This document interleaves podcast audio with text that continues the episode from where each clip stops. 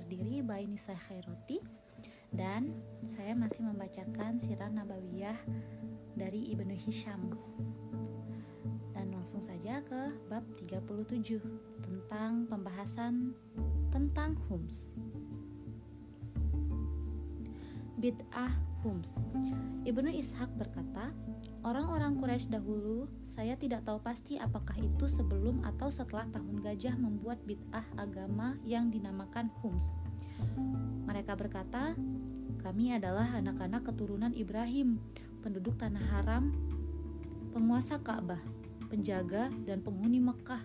Tidak ada seorang Arab pun yang memiliki hak sebagaimana hak kami tidak ada pula yang memiliki kedudukan seperti kedudukan kami, dan tidak ada yang lebih dikenal dari orang Arab yang melebihi kami. Karena itulah, janganlah mengagungkan sedikit pun dari tanah halal sebagaimana kalian mengagungkan tanah haram. Sebab jika kalian melakukan itu, orang-orang Arab akan merendahkan kehormatan kalian. Mereka akan berkata, mereka telah mengagungkan yang halal sebagaimana mereka mengagungkan tanah haram.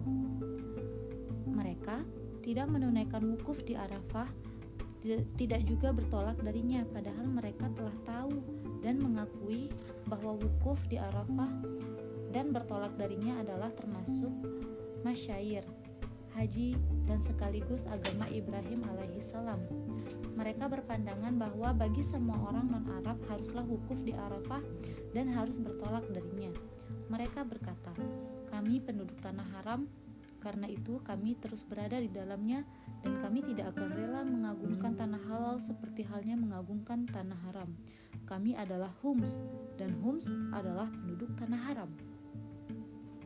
Hukum penduduk tanah haram mereka menentukan bahwa orang-orang yang dilahirkan orang-orang Arab penghuni tanah halal atau tanah haram mempunyai hak yang sama dengan mereka. Dihalalkan bagi mereka orang yang dilahirkan orang-orang Arab penghuni tanah halal dan tanah suci apa saja yang dihalalkan bagi orang-orang Quraisy dan diharamkan bagi mereka orang-orang yang dilahirkan orang-orang Arab penghuni tanah halal dan tanah suci apa saja yang diharamkan bagi mereka orang-orang Quraisy kabilah-kabilah yang meyakini bid'ah hums bersama Quraisy. Ibnu Ishaq berkata, Kinanah dan Khuza'ah sependapat dengan orang-orang Quraisy dalam bid'ah hums ini. Ibnu Hisham berkata, Abu Ubaidah An-Nahwi berkata kepadaku, Bani Amir bin Sa'sya'ah bin Muawiyah bin Bakar bin Hawazin sependapat dengan Quraisy dalam bid'ah hums ini. Abu Ubaidah pernah membacakan syair Amr bin Ma'di Amr bin Ma'dikar kepadaku, Hai Abbas, seandainya kuda-kuda kita di Taslis itu bagus, engkau tidak dapat berhubungan dengan Ahamis sepeninggalku. Ibnu, His Ibnu Hisham berkata, Taslis adalah salah satu tempat di negeri mereka. Yang dimaksud dengan Ahamis pada syair di atas adalah Bani Amir bin Sya'sya'ah Abbas yang dimaksud adalah Abbas bin Mirdas As-Sulami.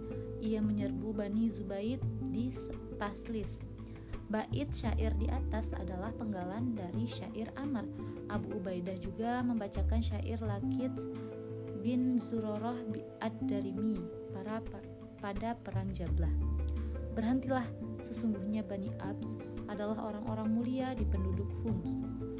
Perang Jablah Pemicu terjadinya perang Jablah adalah karena Bani Abbas pada perang tersebut menjadi sekutu Bani Amir bin Sya'sya'ah.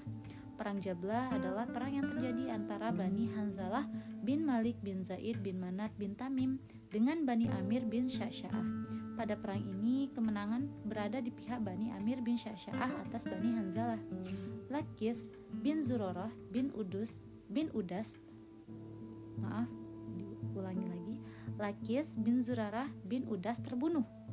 Hajib bin Zurarah bin Udas tertawan dan Amr bin Amr bin Udas bin Zaid bin Abdullah bin Darim bin Malik bin Hanzalah lari lintang pukang. Tentang perang Jablah, Jarir berkata kepada Farozak, Sepertinya engkau tidak melihat Lakit dan Hajib serta Amr bin Amr ketika mereka memanggil Wahai Darim Bait syair di atas adalah penggalan dari syair-syair Jarir. Perang Zunajab. Mereka berhadapan lagi di Zunajab. Pada perang tersebut, Hanzalah berhasil menaklukkan Bani Amir, sementara Hasan bin Muawiyah al-Kindi yang tak lain adalah putra Kabsyah tewas. Yazid bin Syaikh tertawan. Tufail bin Malik bin Ja'far bin Kilab Abu Amir bin Tufail terhempas mundur. Tentang perang tersebut, Farazak berkata, Ketika Tufail bin Malik menyelamatkan diri di atas kuda Kurzul dengan membawa kekalahan, kami pukul Hamah bin Khuwailid. Bait syair di atas adalah potongan dari syairnya. Jarir berkata, kami mengecat mahkota Ibnu Kapsyah dan menimpakan serangan yang mematikan pada seseorang di tengah suara kuda. Bait syair di atas adalah sebagian dari syair-syairnya.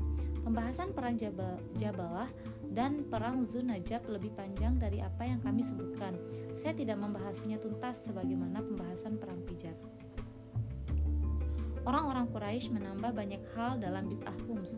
Ibnu Ishaq berkata, orang-orang Quraisy menciptakan banyak hal yang belum ada presiden sebelumnya. Bahkan mereka berkata, penduduk tanah suci Mekah tidak boleh membuat mentega, tidak boleh memasak minyak selama mereka ihram, tidak memasuki rumah yang terbuat dari dedaunan, dan tidak berteduh kecuali di rumah-rumah dari kulit ketika mereka sedang ihram. Apa yang mereka lakukan semakin menjadi-jadi dengan berkata, Penduduk tanah halal tidak boleh menyantap makanan yang mereka bawa dari tanah halal ke tanah haram jika mereka mau menunaikan ibadah haji atau umroh jika tiba di Mekah, mereka tidak boleh yang tawaf pertama kali, kecuali dengan mengenakan pakaian penduduk Hums atau Mekah. Jika ternyata tidak mendapat pakaian penduduk Mekah, mereka tawaf di sekitar Ka'bah dengan cara telanjang. Jika di antara mereka terdapat orang dermawan, laki-laki atau perempuan dan tidak mendapatkan pakaian penduduk Mekah, kemudian ia tawaf dengan tetap memakai pakaiannya yang ia bawa dari negeri asalnya, ia harus membuang pakaian tersebut usai tawaf, tidak boleh memanfaatkannya, tidak juga menyentuhnya, baik dirinya ataupun siapa pun selain dirinya untuk selama-lamanya. Orang-orang Arab menyebut pakaian tersebut dengan al-laqo. Mereka menerapkan aturan aneh ini kepada seluruh orang Arab dan mereka pun patuh dengannya. Orang-orang Arab wukuf di, di Arafah berangkat dari sana dan tawaf di Ka'bah dengan telanjang.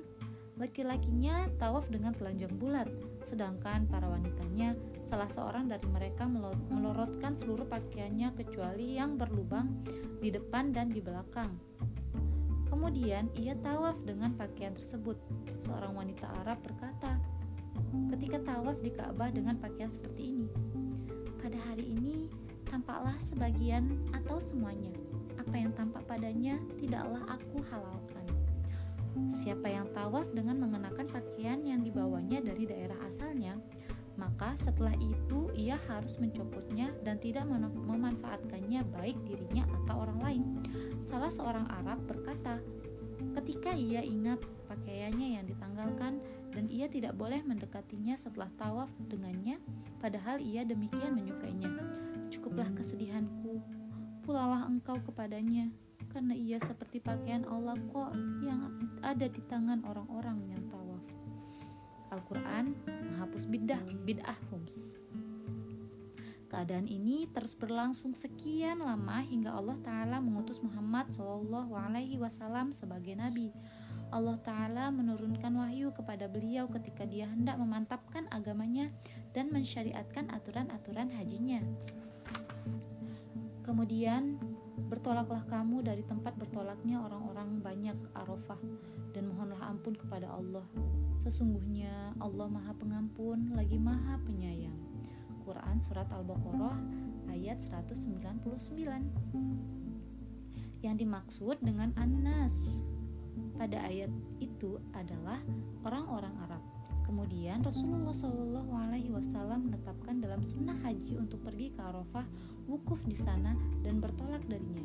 Selain itu, Allah juga menurunkan ayat yang menyinggung aturan Quraisy yang mengharamkan manusia makan dan berpakaian di Baitullah tatkala mereka tawaf dengan telanjang dan mengharap, mengharamkan diri mereka memakan makanan yang Allah halalkan. Allah Ta'ala berfirman, Hai anak Adam, pakailah pakaianmu yang indah di setiap memasuki masjid. Makan dan minumlah dan janganlah berlebih-lebihan. Sesungguhnya Allah tidak menyukai orang-orang yang berlebih-lebihan siapakah yang mengharamkan perhiasan dari Allah yang telah dikeluarkannya untuk hamba-hambanya? Dan siapa pula lah? Dan siapa pulakah yang mengharamkan rezeki yang baik? Katakanlah semuanya itu disediakan bagi orang-orang yang beriman dalam kehidupan dunia khusus untuk mereka saja di hari kiamat. Demikianlah kami menjelaskan ayat-ayat itu bagi orang-orang yang mengetahui. Quran Surat Al-A'raf ayat 31 sampai 32 Allah Ta'ala menghapus bid'ah hums dan bid'ah yang diciptakan orang-orang Quraisy untuk manusia dengan Islam ketika dia mengutus Muhammad Shallallahu Alaihi Wasallam sebagai rasulnya. Rasulullah Shallallahu Alaihi Wasallam menentang bid'ah hums sebelum menjadi nabi. Ibnu Ishaq berkata, Abdullah bin Abu Bakar bin Muhammad bin Amr bin Hazam berkata kepadaku dari Utsman bin Abu Sulaiman bin Jubair bin Mut'aim dari pamannya, Nafi bin Jubair dari ayahnya Jubair bin Mut'aim, di mana ia berkata, Aku melihat Rasulullah Shallallahu Alaihi Wasallam sebelum diturunkannya kepada beliau wukuf di atas untanya di Arafah hingga beliau berangkat pergi dari sana. Itulah petunjuk Allah kepada beliau. Semoga Allah senantiasa melimpahkan kesejahteraan yang berlimpah kepada beliau dan para sahabat beliau. Sekian bab 37. Kalau ada kesalahan itu semua dari saya dan jika ada manfaat yang bisa diambil dari bab ini itu semua berasal dari Allah Subhanahu wa taala. Sampai ketemu di bab 38. Assalamualaikum warahmatullahi wabarakatuh.